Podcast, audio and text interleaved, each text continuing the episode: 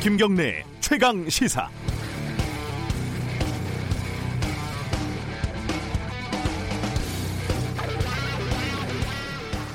병원에서 지금 치료를 받고 있는 분에게는 좀 야박해 보이는 기사였지만은 그 자유한국당 황교안 대표가 2012년 변호사 시절 한유총에 어, 법률 자문을 해주고 고문 변호사로 활동했다는 사실이 드러났다고 KBS가 보도를 했습니다.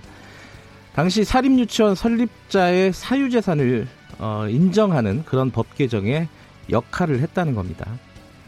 자유한국당은 현재 사립 유치원의 공공성을 강화하는 이른바 유치원 3법을 강력하게 반대하고 있습니다.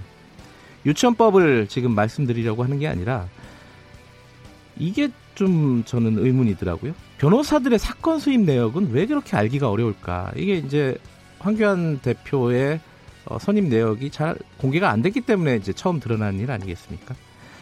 모든 변호사의 수입 내역이 공개되기는 힘들겠지만 적어도 국회의원이나 고위공직자가 되려는 변호사의 수입 내역은 어떤 방식으로든지 어떤 범위가 됐든지 공개를 해야 되지 않을까요?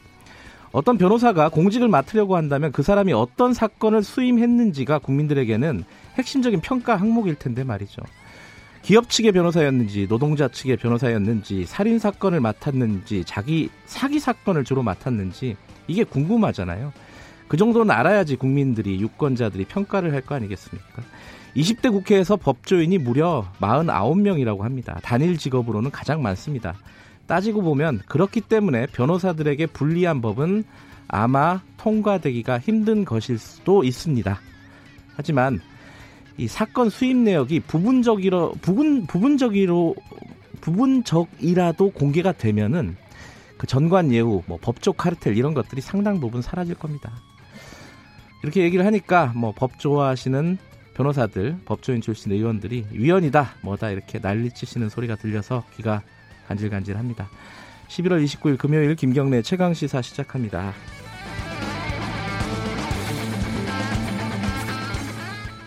네, 김경래 최강 시사는 유튜브 라이브로도 함께하고 계십니다. 문자 참여 기다리고요. 샵 9730, 짧은 문자는 50원, 긴 문자는 100원입니다. 스마트폰 애플리케이션 콩 이용하시면 무료로 참여하실 수 있습니다. 오늘 금요일 주요 뉴스 브리핑부터 시작하겠습니다. 고발 뉴스 민동기 기자 나와 있습니다. 안녕하세요. 안녕하십니까. 어, 어제 대학 입시 관련된 개편 내용이 발표가 됐습니다. 이게 좀 시끌시끌합니다. 정리해보죠. 네. 2023학년도 대입부터 서울 소재 16개 대학의 이 대, 대학 수학능력 시험 정시 모집 선발 비율이 네. 40% 이상으로 확대가 됩니다. 학생부 종합 정형 공정성 강화를 위해서 자기소개서라든가 봉사활동과 같은 비교과 영역 점수 반영은 2024학년도 대입부터 완전히 폐지가 되는데요. 네. 16개 대학은 현재 학종, 논술 전형 선발 비율이 전체 모집 인원의 45% 이상인 그런 곳입니다. 교육부는 논술 전형과 특기자 전형을 정시 전형으로 변경하도록 유도할 방침이고요. 기초생활 수급자, 농어촌 학생 등을 위한 사회적 배려 대상자 전형은 사회 통합 전형으로 법제화를 해서 전체 모집 정원 대비 10% 이상 선발하도록 의무화하기로 했습니다. 하지만 지난해 대학들에게 정시 30% 이상 확대를 권고했던 정부가 15개월 만에 이제 40% 이상 올리라고 또 입장을 바꾼 걸, 결정이기 때문에 좀 논란이 좀 제기가 되고 있고요. 네. 서울 소재 16개 대학만을 대상으로 삼는 교육 정책을 만드는 것 자체가 부적절하다 이런 비판도 나오고 있습니다. 여러 가지 좀 논란이 있습니다. 그렇습니다. 말씀하신 대로 너무 자주 바꾸는 거 아니냐. 네. 어, 조변 섞개 뭐 이런 말도 떠오르고요. 네. 이게 지금 2부에서 저희들이 교육부 차관 연결해가지고 관련된 얘기를 좀 나눌 텐데 청취자 여러분들 이 어, 입시제도 개편 관련해가지고 궁금한 거나 의견 있으시면 문자 보내주시면 저희들이 차관에게 직접 물어보도록 하겠습니다.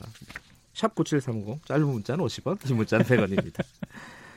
네, 콩은 설명 안 되겠습니다. 자, 어, 어제 박근혜 대통령 소식이 하나, 전 대통령 소식이 있었습니다. 이게 좀 법리적으로 복잡한 얘기예요. 간단하게 좀 설명 좀 해주시죠. 국정원장들로부터 특수활동비를 받은 박근혜 전 대통령에게 네. 징역 5년을 선고, 2심이 징역 5년을 선고를 했거든요. 네. 근데 대법원이 이걸 파기를 했습니다. 사건을 서울 고등법원으로 돌려보냈는데요.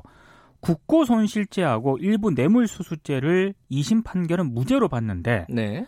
아, 이게 유죄 취지의 파기환송을 했다는 그런 얘기입니다. 음흠. 국고 손실죄 같은 경우에는 국가 회계 사무를 집행하는 사람이 돈을 빼돌렸을 때 가중 처벌하는 그런 범죄인데요.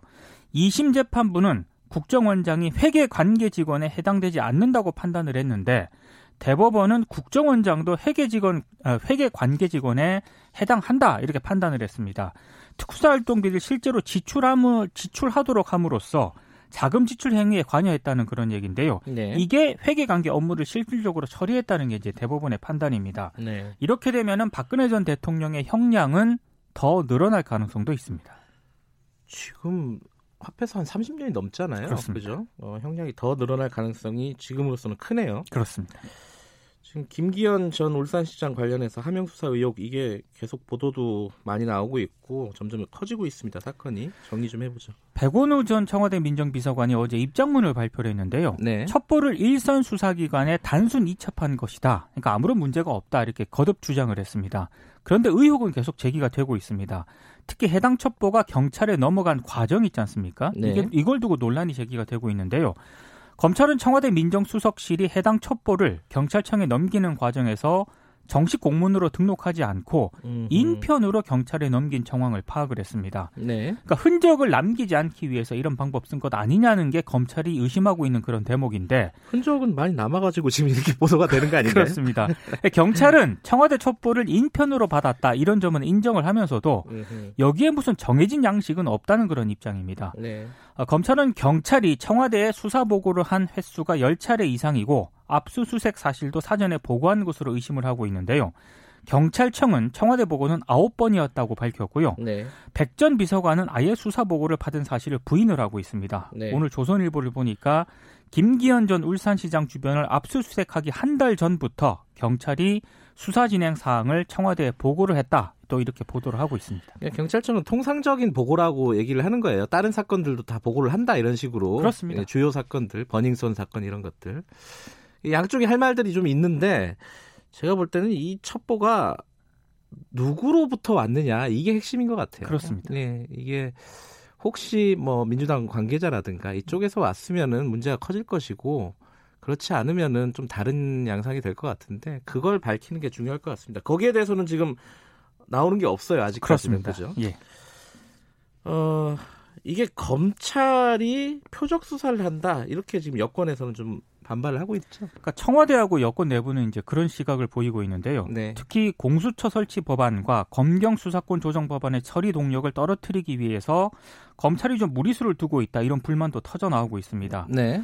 특히 이제 검찰이 피의 사실을 공표하지 않겠다는 자체 개혁안을 좀 무시한 채 음흠. 다시 조직적인 흘리기 악습을 되풀이하고 있다는 그런 반응도 네. 나오고 있는데요.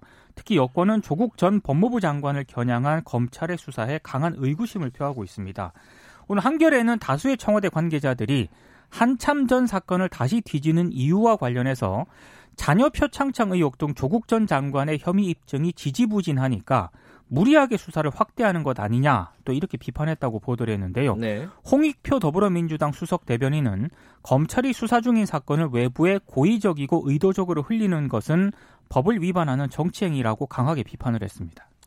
물론 뭐 검찰은 여기에 대해서 경찰과 관련된 수사 보고나 이런 부분들이 늦게 이루어졌기 때문에 뭐 어쩔 수 없는 부분이었다 이렇게 지금 항변을 하고 있죠. 네. 마지막 소식 전해주시죠. 경찰이 청와대 근처 집회를 제한해 달라고 요청한 서울 맹학교 측에 대해서 어제부터 신변 보호 조치에 나섰습니다. 학교 앞에 경찰관을 배치하기로 했는데요. 발단은 지난 19일 학부모들이 청와대 주변에 집회 시위를 금지해 달라고 경찰에 요청을 했는데 이 이후에 일부 보수단체 시위대가 학교까지 찾아와서 가만히 있지 않겠다면서 협박을 했기 때문입니다. 학부모들이 굉장한 위협을 느꼈다고 말을 하고 있는데요. 네. 한국 기독교 총연합회가 지난 25일 경찰이 청와대 앞 집회를 제한한 이후에도 계속해서 야간 집회를 이어가고 있습니다. 음. 한기총 측은 맹학교 학습권과 소음 등을 이유로 경찰이 성스러운 예배를 방해하고 있다고 주장을 하고 있습니다. 네. 어, 뉴스 브리핑 여기까지 듣죠.